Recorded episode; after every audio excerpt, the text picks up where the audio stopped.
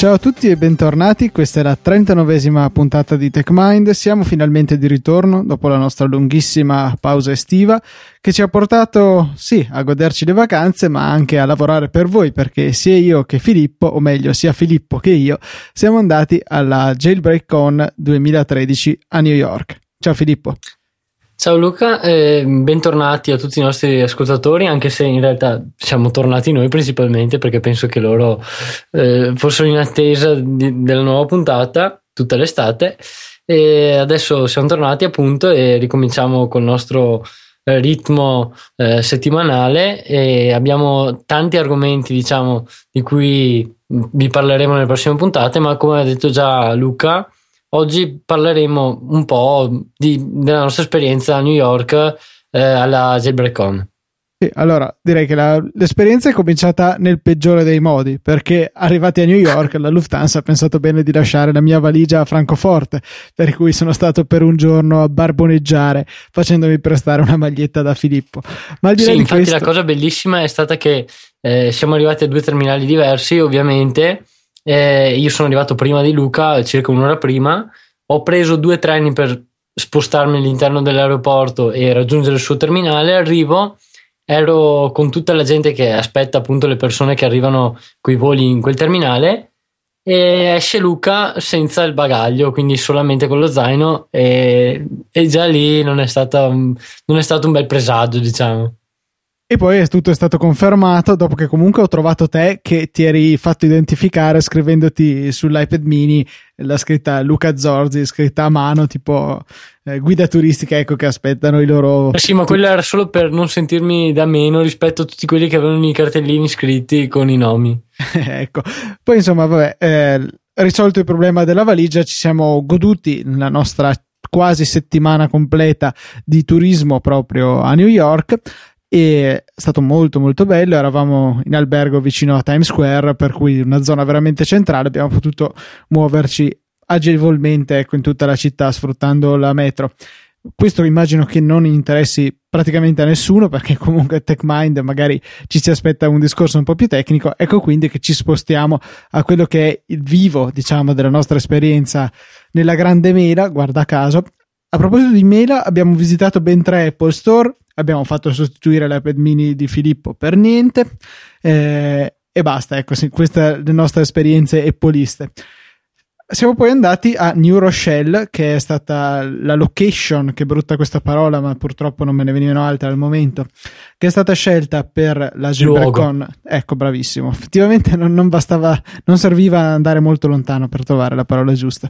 Ad ogni modo, eh, siamo giunti a New Rochelle in treno e abbiamo cominciato eh, a fare la conoscenza de, di molti degli speaker che abbiamo poi sentito i giorni successivi ma in realtà io ho completamente cannato la cosa perché li avevamo conosciuti la sera prima eh, perché ci eravamo trovati insomma con molti di questi a bere qualcosa la sera prima all'Hard Rock Café di Times Square che vi sconsiglio se volete risparmiare anche per prendervi una Coca-Cola.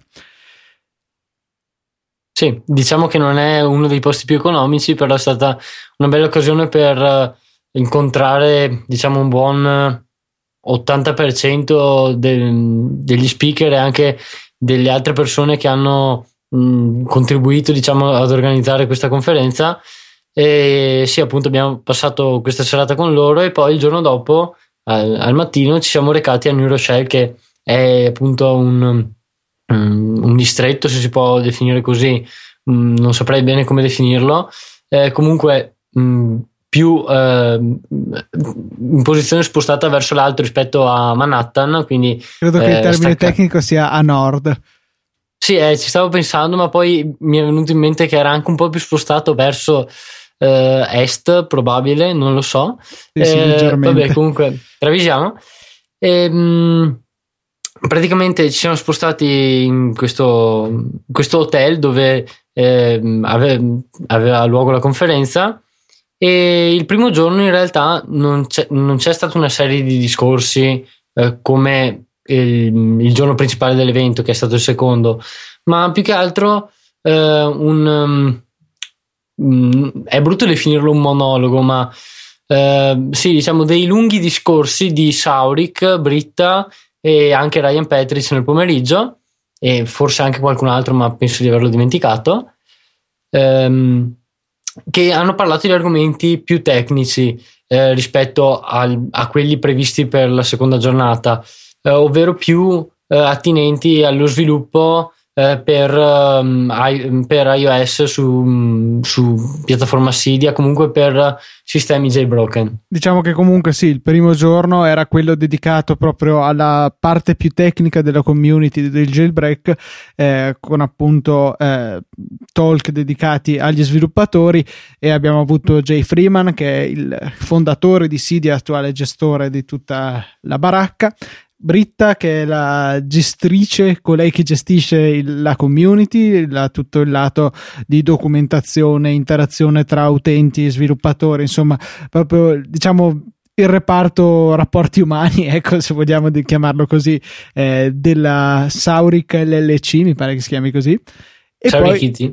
Esatto. Ehm, Abbiamo poi avuto il piacere di sentir parlare Ryan Petric, che io continuerò a chiamare Ryan Patrick perché non mi suona bene con la C morbida, e mm, ragazzo che comunque era stato con noi a mangiare la sera prima, per cui avevamo avuto modo di chiacchierare eh, diffusamente e che si è dimostrato essere veramente uno delle menti più illuminate di tutta la scena del jailbreak. Lui veramente ne, ne sa di tutto e di tutti. Spesso Saurik eh, aveva bisogno di qualcuno che gli completasse le frasi o qualcosa gli sfuggiva e Ryan prontamente sapeva tutto. È stato comunque poi interessante al di là del, del lato tecnico anche vedere come boh, magari io nella mia testa alcuni di questi me li figuravo eh, magari un po' impacciati in pubblico, ok, invece no, sono tutti stati eh, delle persone molto piacevoli, ecco, con cui conversare, che sapevano tranquillamente tenere il palco. È stata un'esperienza molto positiva anche da questo punto di vista. Non so se anche tu hai notato la stessa cosa. Sì, è stata veramente un'esperienza positiva sia eh, vederli parlare mh, mm, e poi fargli compagnia diciamo sul palco e che eh, parlare eh, con sviluppatori con cui magari ero in contatto già da due anni come ad esempio Ryan Petric eh, però con, con, i quali avevo comunicato praticamente solo tramite IRC ehm, è, è, stato bello parlare loro di persona e eh, diciamo parlare di argomenti anche non strettamente collegati allo sviluppo o argomenti tecnici riguardanti iOS, parlare di qualsiasi cosa, quindi eh, argomenti di cultura generale che poi magari a certi non interessavano tanto, però ad esempio Ryan si è dimostrato una delle persone più eh, a tutto tondo, ecco se possiamo dire così. Sì, è veramente è stato bello vedere proprio quello che era il lato umano comunque di queste persone che magari si conoscono solamente tramite il nick di Twitter o tramite le loro creazioni. Eh, e comunque non c'erano solo sviluppatori, c'erano anche diverse persone comuni, tra virgolette, eh, che hanno eh, frequentato soprattutto il secondo giorno. E anche qui abbiamo avuto l'opportunità di conoscerne alcuni, di chiacchierarne diffusamente.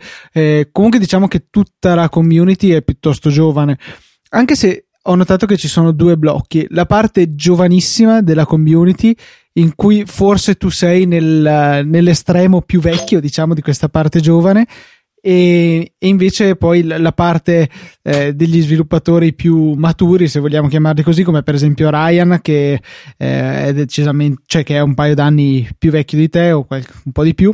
Sì, lui è un 88 in realtà. Ecco, sì, quindi sei anni più vecchio. Mi sento di, di dover fare una precisazione perché eh, la parte più giovane, cioè quegli sviluppatori, eh, quei 7-8 sviluppatori che erano presenti soprattutto il secondo giorno, se non sbaglio, ehm, tra i quali Conrad Kramer oppure lo sviluppatore di Velox o di Auxo, ehm, sono sempre stati in un gruppo a sé quasi, cioè diciamo hanno iniziato a partecipare alle conversazioni circa un anno e mezzo fa, però non sono mai stato in contatto diretto con loro, mentre sono sempre stato più in contatto con Saurik, Ryan Petric, Dustin Owet che mancava purtroppo, eh, oppure altri come Stefano Moellenkamp che però è, non era presente alla conferenza, eh, all'inizio, un anno fa circa, anche con Eric Castro, che è, stat- è stata un'altra persona che mi ha fatto molto piacere conoscere, lo, lo sviluppatore di Music,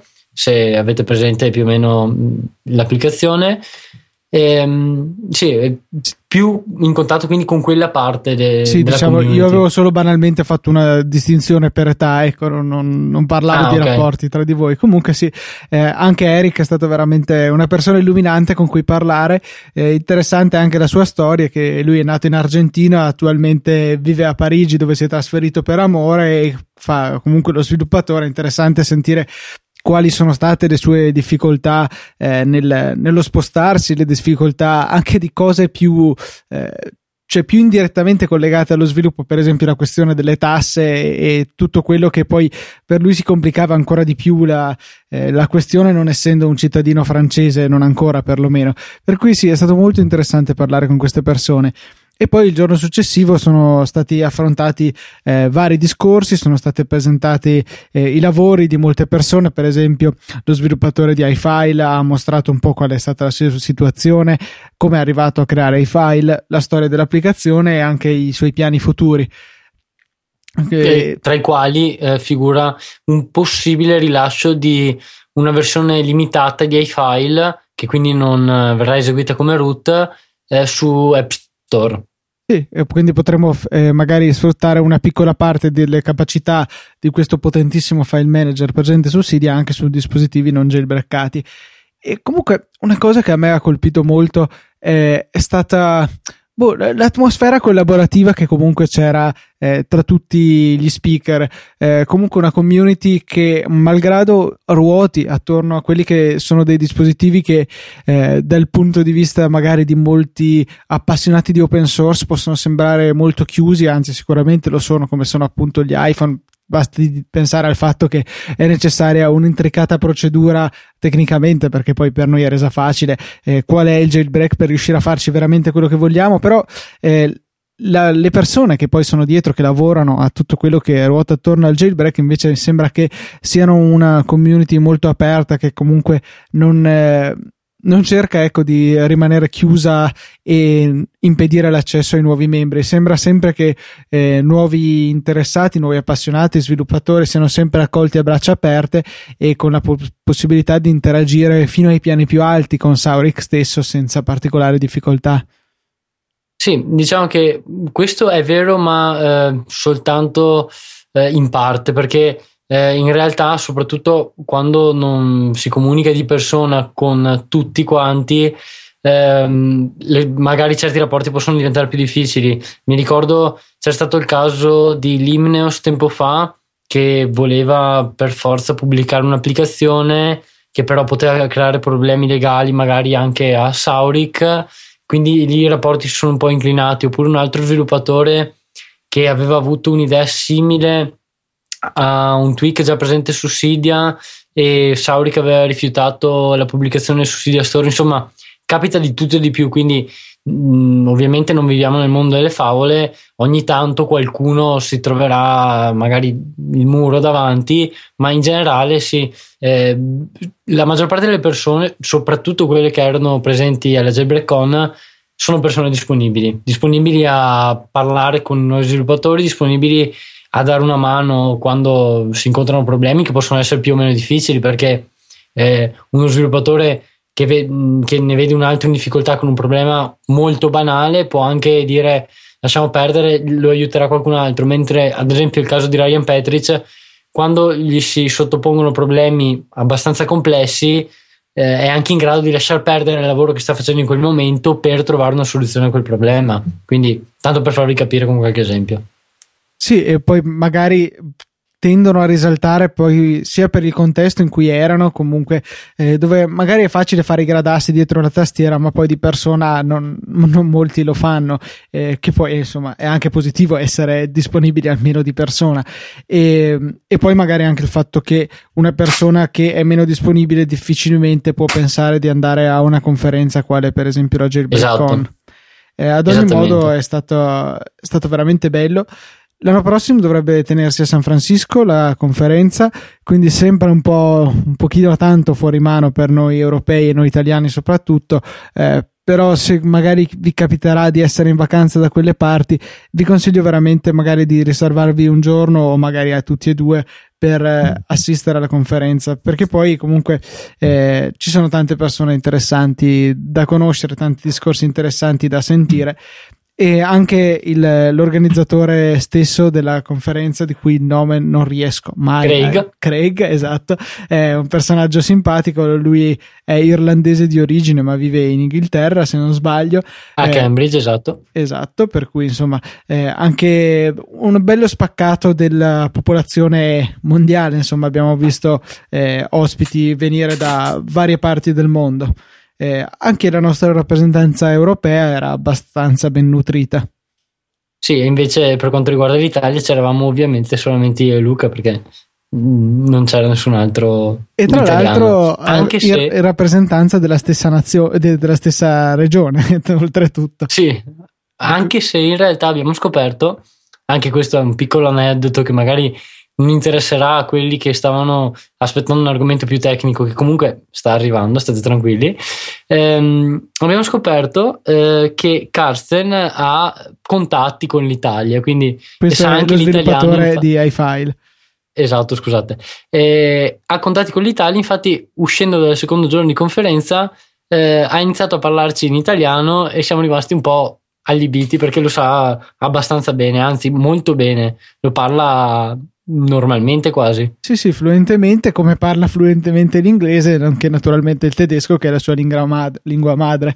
Eh, tutta la conferenza, sì, ovviamente, un dettaglio, non, non ci eravamo neanche soffermati a dirlo, è in inglese, per cui se volete eh, assistere, chiaramente è necessaria una, una, buona compressione della lingua, però comunque eh, tendenzialmente, ecco, secondo me si capiva piuttosto bene, non c'erano eh, particolari momenti in cui sai un Luca Zorzi della situazione che parla velocissimo, no? Mi pareva che più o meno fosse tutto ampiamente comprensibile, casomai il problema era capire gli argomenti tecnici. È stato molto interessante la disquisizione eh, su eh, come è stato fatto l'ultimo jailbreak, eh, che eh, per me è stato particolarmente bello perché comunque avevo avuto, come tutti voi su TechMind, la spiegazione passo passo e poi ritrovarmi eh, proprio lì alla Jailbreak Con che mi venivano rispiegate le stesse cose, magari con qualche dettaglio in più eh, d- da uno degli sviluppatori che hanno effettivamente collaborato alla sua realizzazione, beh, questo è stato veramente una bella cosa.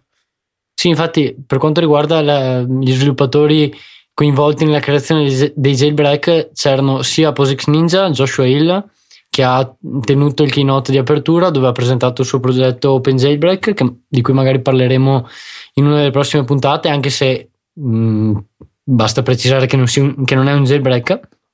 E eh, Nikias Bassen, eh, appunto Pimskex se non sbaglio su Twitter, ehm, che appunto ha partecipato, è stato coinvolto nella creazione sia di Absinthe che di Evasion.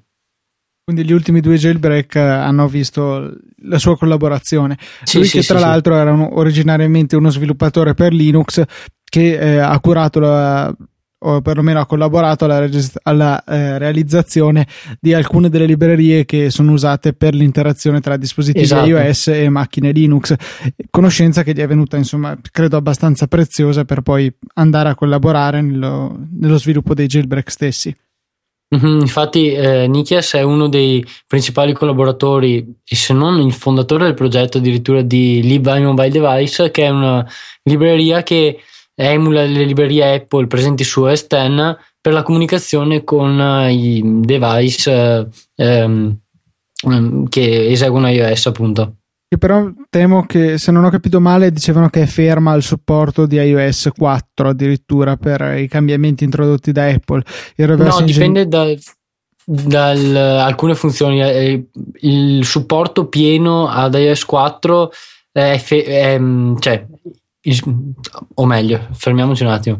Ehm, è fermo ad iOS 4 il pieno supporto, ecco messo in ordine le parole, eh, alla gestione della libreria iTunes. Tutto il resto invece funziona, c'è la comunicazione eh, di altri comandi attraverso le librerie normali. Sì, quindi comunque da tenere presente che si tratta di un lavoro eh, di reverse engineering rispetto a quello che ha creato Apple, per cui eh, richiede un sacco di dedizione, un sacco di tempo e anche un sacco di abilità, per cui eh, non molti ecco, hanno le caratteristiche necessarie per poter lavorare in questo frangente. Ad ogni modo, Nikia sicuramente è una delle persone più competenti, nonché più alte che abbiamo visto alla conferenza. sì è ancora un bel po' più alto di Filippo, che a sua volta è un bel po' più alto di me. Non che sia un grande risultato essere più alto di me. sì, io sono circa 1,93, però lui di fianco a me era almeno vorrei dire 7-8 cm più alto. Probabilmente sì, lui arriverà ai, ai due metri. Ma Jack Day, già che abbiamo parlato uh, incidentalmente di Open Jailbreak, potrebbe essere carino, visto che non credo che sia un argomento eccessivamente lungo da trattare, eh, parlare un attimino di che cosa si tratta di questo lavoro eh, fondato, di questa community, perché poi mi sembra che voglia essere una community o sicuramente una banda, un'organizzazione eh, creata da Joshua Hill, POSIX Ninja. Sì, beh, allora, ok, quindi smentiamo subito la frase che ho detto qualche minuto fa, che ne parleremo nelle prossime puntate, ne parleremo adesso. Ehm, Open Jailbreak è un progetto che ehm, era stato anticipato ancora, penso, circa 3-4 settimane fa. Nessuno aveva capito cos'era. Eh, su IRC invece era già stata spiegata la questione. Infatti si tratta di una raccolta principalmente di, di una serie di librerie eh, per creare eh, dei, degli strumenti che permettono lo sviluppo di tool per il jailbreak oppure di strumenti che emulano eh, le librerie Apple già presenti o strumenti che vanno a trattare eh, particolari formati di file per i quali non sono disponibili eh, delle implementazioni mh, per la gestione open source come ad esempio ehm, la gestione delle shared cache o dei file Mac, anche se per questi sono disponibili dei, dei parser open source. Ma comunque sì, è una serie di progetti open source per uh, semplificare il tutto, eh, utili alla creazione, allo sviluppo di jailbreak, al reverse engineering dei framework uh, Apple, delle librerie utilizzate da iTunes o quelle presenti sui dispositivi, insomma per fare un po' tutto, oppure per comunicare, nel caso di Liba Recovery, ehm, per comunicare con eh, i dispositivi in modalità DFU o recovery. Quindi insomma tutta una serie di fondazioni, di librerie che possano essere utili per semplificare il lavoro eh, successivamente ad altri sviluppatori, per permettere di non reinventare la ruota ogni volta e quindi potenzialmente per rendere più rapido lo sviluppo di ulteriori jailbreak.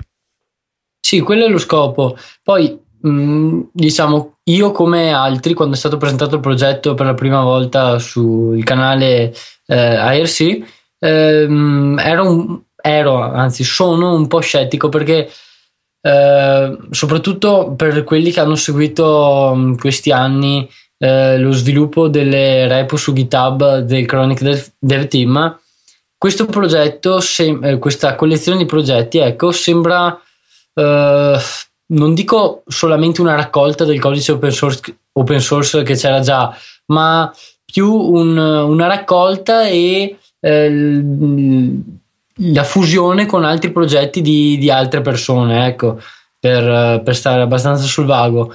Eh, comunque tutti i progetti sono stati aggiornati da Joshua Hill perché ci ha lavorato comunque su questo, in questo anno e mezzo circa. Eh, l'eBay Recovery era, era già presente ovviamente eh, su svariate repo Git.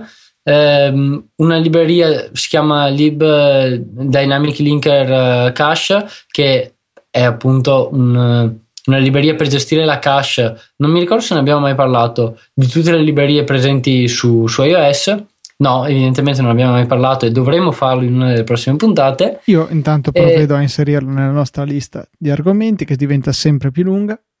Fai bene, altrimenti ce lo dimentichiamo. E ad esempio anche questa libreria, um, sì, è, è un progetto nuovo perché non esiste una libreria che gestisca questo tipo di file, ma eh, il buon 80% del codice è eh, raffazzonato da altri progetti che si occupavano di estrarre tali librerie dalla cache, capirete meglio quando spieghiamo bene cos'è questo tipo di cache eh, nella, in una delle prossime puntate.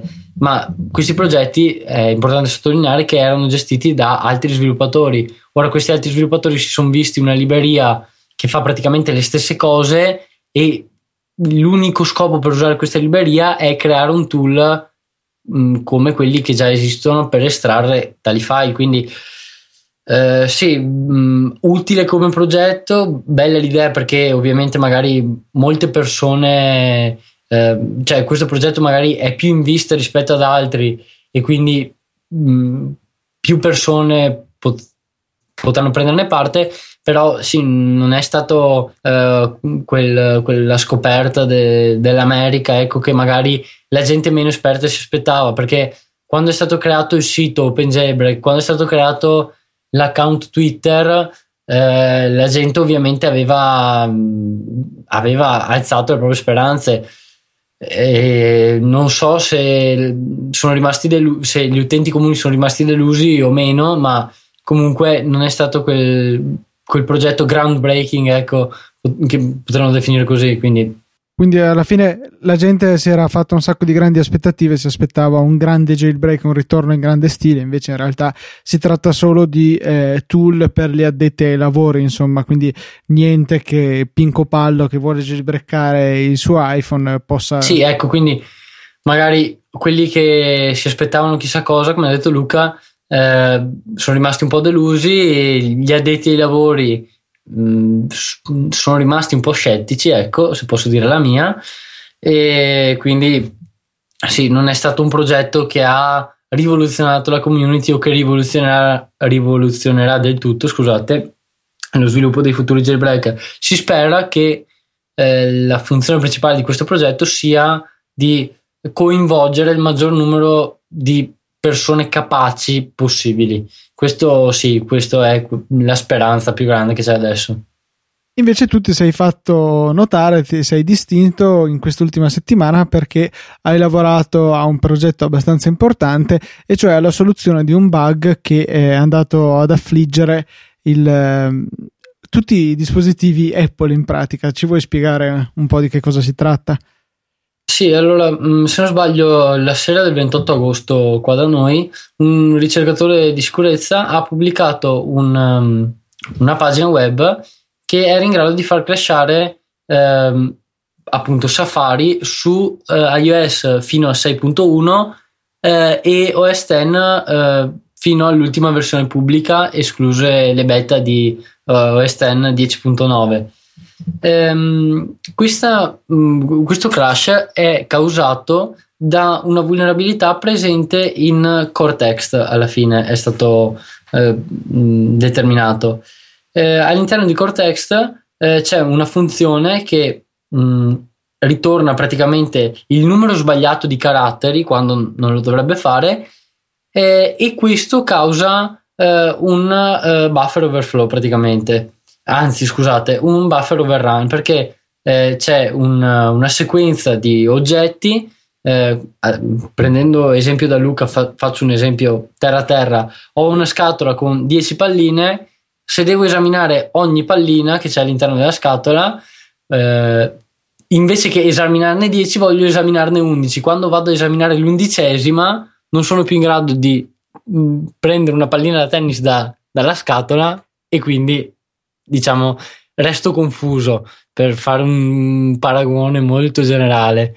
Ehm, e questo è più o meno quello che succede all'interno eh, di, dei programmi che usano Cortex per il rendering eh, del testo stesso. E credo eh, che questi siano piuttosto preponderanti perché per dire su Mac crashava anche Chrome, eh, su iPhone crashano tutte le applicazioni con dentro una WebView, crashava Tweetbot se lo si twittava, insomma, quindi eh, veramente è una libreria che eh, viene utilizzata in una maniera o nell'altra praticamente ovunque. Sì, perché praticamente ci sono due strade per renderizzare il testo. Una è quella seguita dal 99.9% delle persone, cioè utilizzare una libreria di rendering già presente all'interno del sistema, eh, in questo caso è Cortex appunto, l'altra è creare la propria libreria di rendering, il che significa mesi se non anni di lavoro eh, e quindi mh, magari quelle applicazioni non sono vulnerabili. però eh, veramente ce n'è una minima percentuale che non utilizza Cortext. Quindi eh, attraverso questa sequenza particolare di caratteri eh, si è in grado di eh, mandare in confusione questa funzione, eh, sempre per fare esempi abbastanza cartonistici, ehm, e eh, appunto far crashare le applicazioni che utilizzano Cortext. come ha detto Luca, sono molte e quel, il problema più grosso è che eh, il tipo di attacco che viene effettuato con questa sequenza di caratteri è un cosiddetto denial of service perché ehm, si rende Um, come, come, come, tradurre in italiano unavailable. Non disponibile ecco scusate. Si, eh, si rende non disponibile un, un, qualcosa l'applicazione in questo caso all'utente. Perché se io mando questa sequenza di caratteri ai miei amici che, che hanno l'iPhone essi non sono più in grado di aprire l'applicazione messaggi fino a quando non cancellano quel messaggio particolare dal database. Ora, questo può essere un'operazione facile per uh, quelle persone che magari sanno come utilizzare iBackup Bot uh, o comunque è un'applicazione abbast- relativamente facile da fare su Mac perché basta trovare il database, editarlo uh, e, e si è risolto il problema. Eh, diventa un'operazione difficile se non si sa come, ehm, come appunto gestire queste cose, come andare a resettare i dati delle applicazioni eh, o se come unica soluzione che ci viene in mente è il ripristino. Per questo ho mm, cercato un modo per risolvere questa falla per gli utenti che hanno effettuato il jailbreak. Infatti ho, in questi due giorni ho sviluppato un tweak che ho chiamato Patch eh, che appunto attraverso Mobile Substrate è in grado di eh, sistemare questo problema ehm, all'interno di, di Cortex. Dopo diverse analisi e diversi tipi di approcci che, che ho provato, eh, o meglio che ho utilizzato perché tutti si sono dimostrati funzionanti, chi più chi meno, ehm, sono arrivato a un'analisi abbastanza definitiva del problema e quindi a una soluzione che per ora si dimostra la migliore e um, funziona ovunque, quindi funziona sia all'interno di WhatsApp che dell'applicazione messaggi, che qualsiasi browser presente su iOS, eh, che tutte le applicazioni che gestiscono documenti, perché questo era un altro dei problemi. Io avevo scaricato la pagina in questione, quella utilizzata per dimostrare il crash, con Goodreader e, ehm, e Goodreader eh, ricorda diciamo, lo stato dell'applicazione, quindi continua ad aprire lo stesso documento eh, anche nel caso di crash. Dopo tre o quattro crash, se non sbaglio, eh, si dimentica lo stato volontariamente perché è in grado di salvare i propri crash attraverso la gestione dei segnali che gli vengono mandati. Ma forse anche questo è un argomento per un'altra puntata. Ma mh, mm, altre applicazioni, come un'applicazione che utilizzavo di cui non ricordo il nome, eh, e che ho cercato senza alcun risultato in questo momento, eh, che mi permetteva di editare anche i file su Dropbox e se ricordava lo stato e non c'era modo di farglielo dimenticare. Quindi per questo tipo di applicazione il patch è diciamo la salvezza perché eh, una volta aperta l'applicazione, anziché crashare, viene renderizzato normalmente il, text, il testo, o meglio, quasi normalmente perché si tratta di caratteri arabi che invece di essere renderizzati perfettamente, vengono renderizzati un pochino più larghi, come se ci fosse uno spazio tra essi, mi è stato spiegato. Sì, è stato buffo vedere la conversazione su Twitter eh, dove tu hai pubblicato la patch, questo utente arabo ti ha scritto: Ma no, guarda, no, non funziona, si vede male. E tu gli hai risposto: ah, boh, A me sembrava si vedesse abbastanza bene. E poi lui ti ha fatto eh, l'esempio scrivendoti in un tweet: How are you? con un sacco di spazi tra le lettere e ha reso veramente evidente qual era il problema per chi l'arabo lo capisce. Insomma, però sicuramente è molto meglio che avere un dispositivo che crasha continuamente. Esatto, quindi sempre meglio di niente, ma comunque l'ultima soluzione, l'ultimo approccio utilizzato eh, n- non reca questi problemi. Ricordiamo comunque ancora una volta che per poter applicare la patch è necessario avere un iPhone jailbreakato perché tu vai di fatto a, praticamente a modificare delle funzioni di Apple, cosa che naturalmente non è possibile eh, per un telefono non jailbreakato né tantomeno per un'applicazione che non verrà mai accettata su App Store se anche per assurdo riuscisse a farlo ecco E per Mac sì. stai lavorando anche a un fix su Mac o, o no? Sì, eh, ero già arrivato a una soluzione ieri mh, mm, con un altro approccio diverso, ma dopo l'analisi di questa mattina praticamente ehm, penso di essere, cioè l'approccio utilizzato su iOS, l'ultimo pubblicato, all'85% dovrebbe funzionare, devo ancora provarlo comunque, dovrebbe funzionare con lo stesso identico codice anche su S10. Quindi sì, riusciresti veramente a eh, prendere due piccioni con una fava, riesco a incartarmi anche sui modi di dire. Dai, ecco. puntata un po' più lunga del solito per il ritorno di TechMind, ma ne valeva la pena.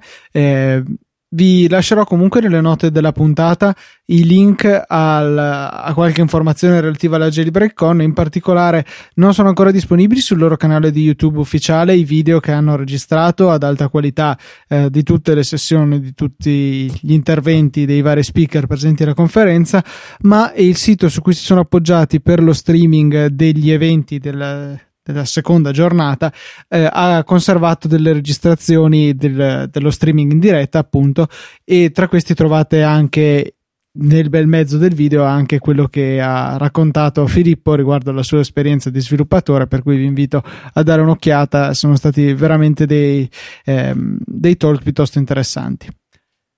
Sì, ecco quindi eh, ci vediamo alla prossima puntata. Andate a vedervi i video, andate a vedere le informazioni del Jailbreak On e magari fate un pensierino di venire il prossimo anno perché io spero di partecipare nu- nuovamente. Io spero di poter partecipare insieme a Filippo ancora una volta e sarebbe carino fare un ritrovo di ascoltatori di Easy Podcast. Vi dico solo che. Abbastanza eh, improbabile comunque. sì, la credo anch'io. Però vi dico solo che io, comunque, alla fine sono due anni in pratica che non ho il jailbreak. Dopo questa conferenza mi è venuta molta voglia di rifare il jailbreak. Quindi lo farai a breve. Appena sarà possibile. Dai, detto questo, è il momento dei saluti. Veramente ci sentiamo la settimana prossima. Ricominceremo il nostro ciclo settimanale. Per cui ci sentiremo presumibilmente martedì prossimo, sempre qui su easypodcast.it, insieme a tutti gli altri show del network.